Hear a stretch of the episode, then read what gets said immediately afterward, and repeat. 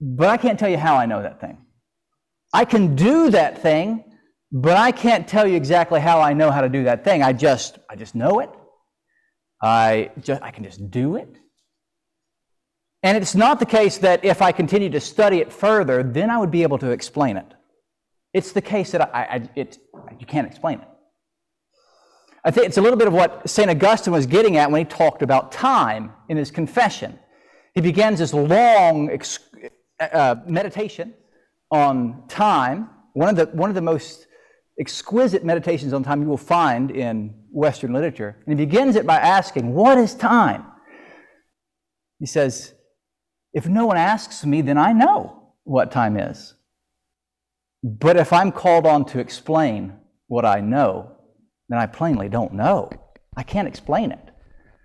And the end of his long meditation, he still gets to the end and says, I know what time is, but it is something beyond our ability to explain. So there are things we know, we live in, we work with, we, we do things with, but we don't know it. When it comes to skills, the skill often associated, the, the explanation the, the, that is often get illustration, is riding a bike. I can ride a bike. I hope you're all impressed by that skill that I have. I can ride a bike. And I can explain something about how I ride a bike. I can tell you a little bit about it. And you got to pedal. You got to pedal. It helps if you know how to use the brakes. If you have a mountain bike, it's helpful to know how to change gears. Right? And if I studied further, I could tell you about cadences and techniques that are used on different styles of bike riding. I could tell you those things. But when it comes to the core part of riding a bike, staying up, staying balanced, I don't know how I do that. I just do it. There was a time in my life where I couldn't, and then there was a time in my life when I could, and I don't know what happened between those two times, but at some time, point I just learned how to stay up on a bike and I could do it. And from then on, riding a bike was it was well like riding a bike. You could just you just do it. And I suppose when I come to teach my children how to ride a bike, I could suppose if I studied hard enough, I could come up with a formula that tells them about weight distribution upon the bike and how to lean one way or another, and I could share this formula with them, but they would not know how to ride a bike. And they will not know how to ride a bike until they get on a bike and do it. And they will go at one point from not knowing how to do it and wobbling and listening to me yell unhelpful tips to them as they do it. And at one point, they will go from not knowing how to knowing how. Similarly, those of you, uh, us old souls who learn how to drive on a six shift, right? That how to let up on the clutch and, and push the gas. You know, you can tell me how to do it, but at some point I go from knowing how to do it to not knowing, or knowing, not knowing, and you, you got it. And you just know. And the only way to learn how to do it is to go and do it. Prayer is a lot like tacit knowledge. I don't understand. I know what prayer is. We all know what prayer is talking to God, communing with God, praising God, spending time with God. But at the end of the day, there are few things more mysterious in Christian practice and faith than prayer. We don't know what prayer is. If, you, if nobody asks me, I know. If someone asks me, then I don't. I can't explain it. How does a finite human being caught in time communicate with this infinite being that is so radically, it's a different sort of thing than I am. How does my request have any effect on a God who knows all things in time, who's outside? How does that? I don't know. And how do I how do I learn how to do that? As a skill, how do you how do you learn how to do that?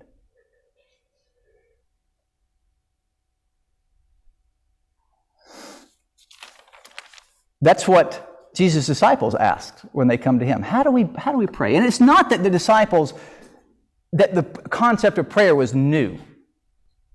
That this was a new thing that came with Jesus, and now there was a way to pray. The Jewish people prayed. They had great prayers. They've been praying for an awfully long time. Yet the disciples come to him and say, God, or Jesus, teach us how to do it well. Teach us how to, how to pray. And Jesus does not come with them with a, with a lecture. As, this is one of the most common things pointed out about the Lord's Prayer. He doesn't give them some sort of formula of weight distribution as you're praying. He gives them a prayer.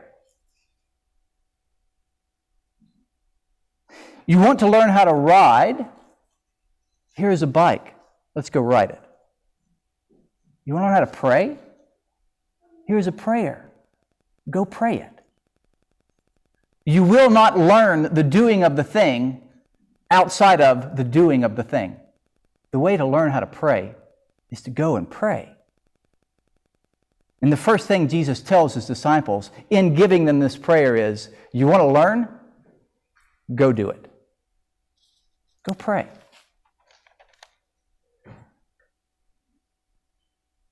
That's point number one of this sermon. If you want to learn how to pray, if you want to be effective in your prayer, go and do it. Go and pray. Go spend time with God. But we might say, but I, I, don't know, I don't know what to say. When I go do this thing, what am I supposed to say? Well, let me suggest, if we are serious in that request, sometimes we say that. I, I don't know what to, I don't know what to say when I pray. Sometimes that is a way, another way of saying is, I just don't want to do it. But if we indeed we are sincere, I, and it happens to all of us, we come to a point when I want to pray, I feel like I need to pray, I don't know what to say, I have no words. Let me suggest you say this Father, hallowed be your name. Your kingdom come. Give us each day our daily bread. And forgive us our sins as we forgive everyone indebted to us. And lead us not into temptation. Or you could say the full version that Matthew gives. Either one is fine. I, I list this because when we read it today, and two, to show that even this smaller version of the Lord's Prayer is effective and given to us as a thing to pray. A lot of commentators spend time Protestant commentators spend a lot of time arguing. One of the first things they say is, well, you, this is really not given as something that we're just supposed to, to say. It's not given as something that we're supposed to repeat and pray. It's just sort of a guide. It may work as a guide, but let me tell you, I think it is given to us as a thing to pray. Jesus says, when you pray, say this. It's given to us as a thing to pray. And if you have nothing else to say, say this. Of course, it's not the only way to pray. Jesus goes on and prays in many places in words that are not these. And spontaneous prayers that come from our own mind, those are wonderful things, and we are supposed to do that, but we also should pray this. And sometimes we say, but you know, you just repeat words and you're not, it's not sincere, it's not from the heart. Well, I can tell you from a whole lifetime of praying words that I come up with my own, spontaneous prayers of my own, I have poured every bit as much insincerity into prayers that I've come up with as I could possibly pour into the Lord's Prayer. And I have, I have poured as much sincerity into praying the Lord's Prayer as I could pour into words of my own. Pray this if you have nothing else to do. Go pray. And if you can't think of anything else to do, pray this. Well, yeah, but you might say that doesn't, the Lord's Prayer doesn't contain, doesn't say everything that I feel like I need to say, everything that I feel like I need to pray about. That leads me to point number two. One is go do it. You want to know how to pray, you want to spend time with God, go do it. You will learn. Number two is our prayers contain more than we think. In talking about tacit knowledge, Michael Polanyi, who was given credit for terming, uh, coining the term tacit knowledge, says that we know, as people, we know more than we can say. when it comes to prayer, I think it is absolutely true that we pray more than we can know. That our prayers contain more than we could possibly understand them containing. During VBS a couple weeks ago, it was, it was fun to go through and remember just how beautifully layered Scripture is. How you can read it at so many different levels. And at each level, it's good and healthy and wholesome. We talked about food.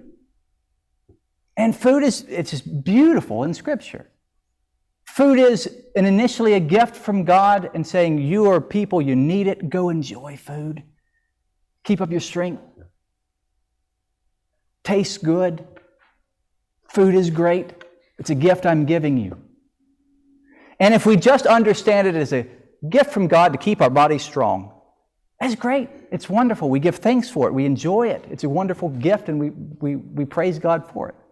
But food in Scripture is so much more than that. Explicitly so. Scripture explicitly tells us when I talk about food, I mean more than just the, the bread, the fruit, the meat, whatever it is that you eat. It's more than that. It's a reminder of who you are and who I am, God says. It's a reminder that you are contingent beings. Life must come into you from the outside. And you must receive that life from me. And it's not just physical life I'm after when I give you food. It's spiritual life, the reminder that man does not live by bread alone, but by every word that comes from the mouth of God it all indeed points to what we do here in communing with God when we come to the table, receiving Him and receiving life. Food does all of that. Prayer is a bit like that. Prayer contains so much more than we even understand it to contain. And if we just see it at the level of what we're asking for, there is great benefit from that. But we should understand that it goes much deeper. Even we see, we see this even in the Lord's Prayer. And I can spend a lot of time talking about the different ways in which this, this is a layered prayer. But we initially see it as just this beautifully simple prayer. We ask for God's kingdom, we, we praise His name, we talk about it being holy. We ask for God's kingdom to come, do good on earth, rule on earth. We ask Him to give us the basic necessities of life. Give us our bread. We ask Him to forgive us our sins. And we ask us to keep us from temptation, keep us from evil. Simple, beautiful prayer. And yet it is a very complex prayer. My confirmation class, I think, knows where I'm going with this. And if you want to get the full benefit of what I'm about to say, you must come to a confirmation class and, and hear the fullness of what I'm about to say. Give us this day our daily bread. Is there anything more simple in the Lord's Prayer than that? God, I have a need for food. Please supply my, my need. Please give me food that I need to, to live. Beautifully simple. And that is a good, wonderful prayer. And that's the way we pray that all our lives. We have done good work. It's a good thing, recognizing our need for God. Simple. It is also one of the most unexplainable phrases in not only the Lord's Prayer, but in the Bible.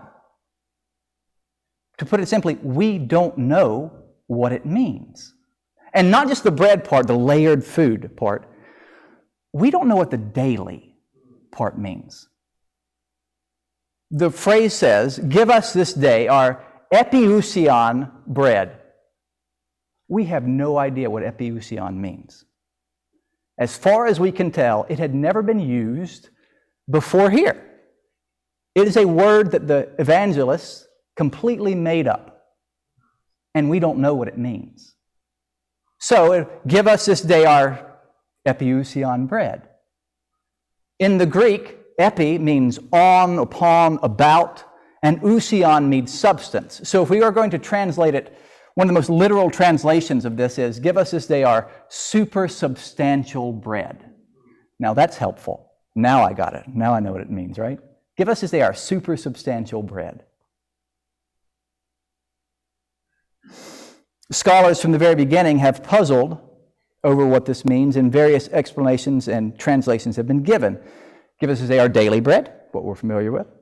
Give us this day tomorrow's bread, what we need for tomorrow. Give us today the bread of the future, looking to the kingdom, all that's been promised us in the great feast. Give us a taste of that now. Give us heavenly bread. And of course, give us the bread of communion. Give us the bread of the Eucharist. All of these have been argued for and have legitimate cause for arguing. Yet all of these have a very simple way of saying it in the Greek that would make much sense, that would just say it simply, and we'd understand exactly what the evangelists are after, what Jesus is after. So mystery here is clearly intended. It's supposed to be mysterious. So, what are we getting at? In this simple but very complex prayer, Jesus is saying God hears more than we ask or say. We are asking for things that we do not know of. What we ask for is beyond us. But don't worry. God hears, God understands, God interprets well. Go ahead, ask me for bread. Go ahead, ask me for bread. And I'll know better than you what you're asking for. And I will respond properly. If we go on the rest of our life just asking for daily bread, we're right to do that. But understand, He he's, hears much more than that. And He responds well. This should be a comfort. It is a sign of Him being a good father to little children. In fact, Jesus goes on to give this little story at the end of our reading today. And I tell you, uh, ask and it shall be given to you. Seek and you will find. Knock and it will be open to you. For everyone who asks, receive, and the one who seeks, finds, and to the one who knocks, it will be open. What father among you, if his son asks for a fish, will instead of a fish give him a serpent? Or if he asks for an egg, will give him a scorpion? If you then, who are evil, know how to good, give, good, give good gifts to your children, how much more will the Heavenly Father give the Holy Spirit to those who ask? As parents, we know to listen to our child's request and hear not just what's being asked for, but also hear what they're really after and what they really need in that request. And then we offer an appropriate and good answer to their request. We hear more in their request than they understand. So if my child comes to me and says, Dad, I need, I need a, just a big slice of cake. Red velvet cake, because that's the best. And I know that, that that's a red velvet cake, it's a, it's a wonderful thing. It's a good thing. It's a beautiful thing. They're asking for something that's good. But I happen to know that it is not a good time. It is not a good time for them to have a big piece of cake. About to go to bed, about to, whatever. I just, it's not a good time for it. But I also know that they haven't eaten in a while and they're hungry and they need to eat something. It's just not cake. So I might say, no, you may not have cake, but here's a banana. Have a banana. Now, in their mind, there is no connection between red velvet cake and a banana. They are two wonder or horribly different categories, right? Horribly different categories. There is no similarity between the two. It is not apples and oranges, it is apples and baseball bats, right? It is eggs and scorpions. And they will look at me with disdain and say, I came to you asking for cake, and you're giving me a snake. But I know it's not true. I heard their request and I know what they need. I hear more than they're asking for. And I will not give them exactly what they want. I give them what I hear the need to be. Even if they resent it and say, I won't have your banana. If you Jesus says, good, Give good gifts to your children. How much more will God give good gifts to those who ask? That actually, what I just read was Matthew's version. Luke says something more surprising. If you give, know how to give good gifts to your children, how much more will God give you the Holy Spirit? Go and ask for an egg. Go and ask for a fish. Good things. God hears what you need. God gives the Holy Spirit. Come to me, ask. I will give you what you need. May not be what you think you need, may not be what you want, may seem like a snake, but I know how to give good gifts. I know how to hear and interpret what you're asking. I know how to hear more in your prayer than you are praying.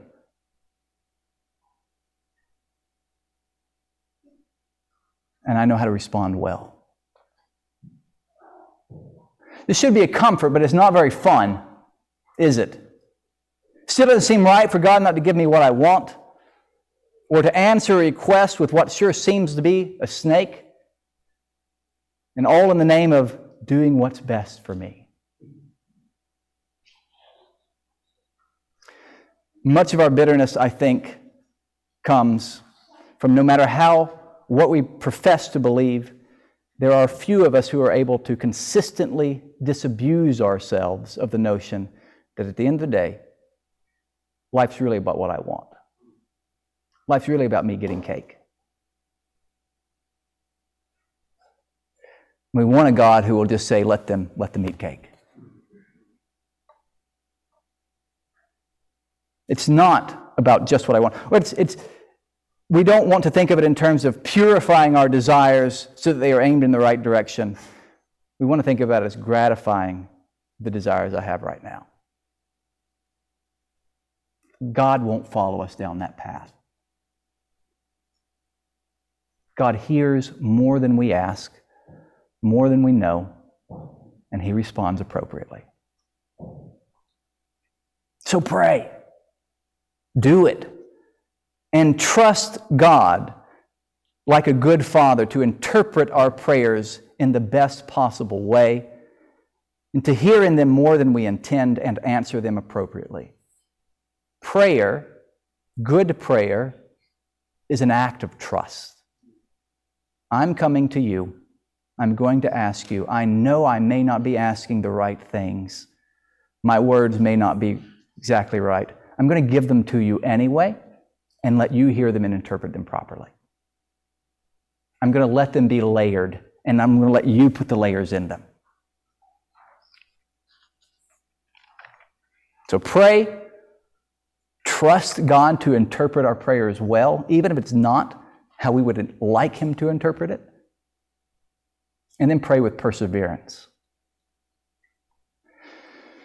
Jesus, in our reading again, gives a, another sort of somewhat comical story of a man who has a guest and goes to a friend at midnight. Somehow he is unprepared for his guest and he says, Friend, knocking on the door, get up and give me three loaves of bread. I've got a, someone who's come and I've got to feed them. Of course, the friend's in bed. It's midnight. My kids are sleeping. Be quiet and go home. Yet the knocking continues. And finally, to get the guy off his, his stoop, gives him the loaves of bread, and sends him home. And Jesus says, it's not out of friendship here, it's out of, literally translated, shameless perseverance. It's out of shameless perseverance that the person gets eventually an answer. And Jesus says, that's a good thing. Persevere. Don't give up. Keep going to the Father. Go do it and keep doing it. It may well be that we eventually get what we're asking for. Or it may be that as we spend time with God, more and more time with God, our own eyes are changed. And so we see the layers. Like, oh, I've been praying for this, and you've been hearing me properly at this level and been giving me what I needed, and I didn't even know it. It wasn't three loaves of bread I needed, it was something else. Keep at it. I will, I will say this, and I'm including myself in this. This is something we need to hear in our society. We are not, generally speaking, we are not good at persevering. We're just not. We're not good at enduring. I'm not sure, but it may well simply be the, inevitability, the, the inevitable consequence of, of living in a society that is so luxurious, that it has so much. And you don't realize this till you get outside of, of this setting and realize how little we are able to persevere and endure. I could, I could give you plenty of stories, but it's good to know, I'm including myself here, we're not good at it. But it is an important quality in the Christian faith. The Bible tells us over and over, you need to be able to endure. You need to be able to persevere. To not give up at the slightest headwind. We often say, I just I can't, I can't live like this. Why? Because it's hard. Because it's not comfortable. Persevere. In general, persevere, and then persevere in prayer. That's a hard thing to do for us. We will, we will pray once or twice, and then either we don't get it, and so, well, it must not be a good prayer, I'm going to give up, or I just forget about it. Keep going. Don't stop. Build up the muscles, they're important. Pray. Pray with trust trusting our Father to hear properly, and then keep going to Him. Don't give up. Go with shameless perseverance. Don't stop. In the name of the Father, and the Son, and the Holy Spirit. Amen.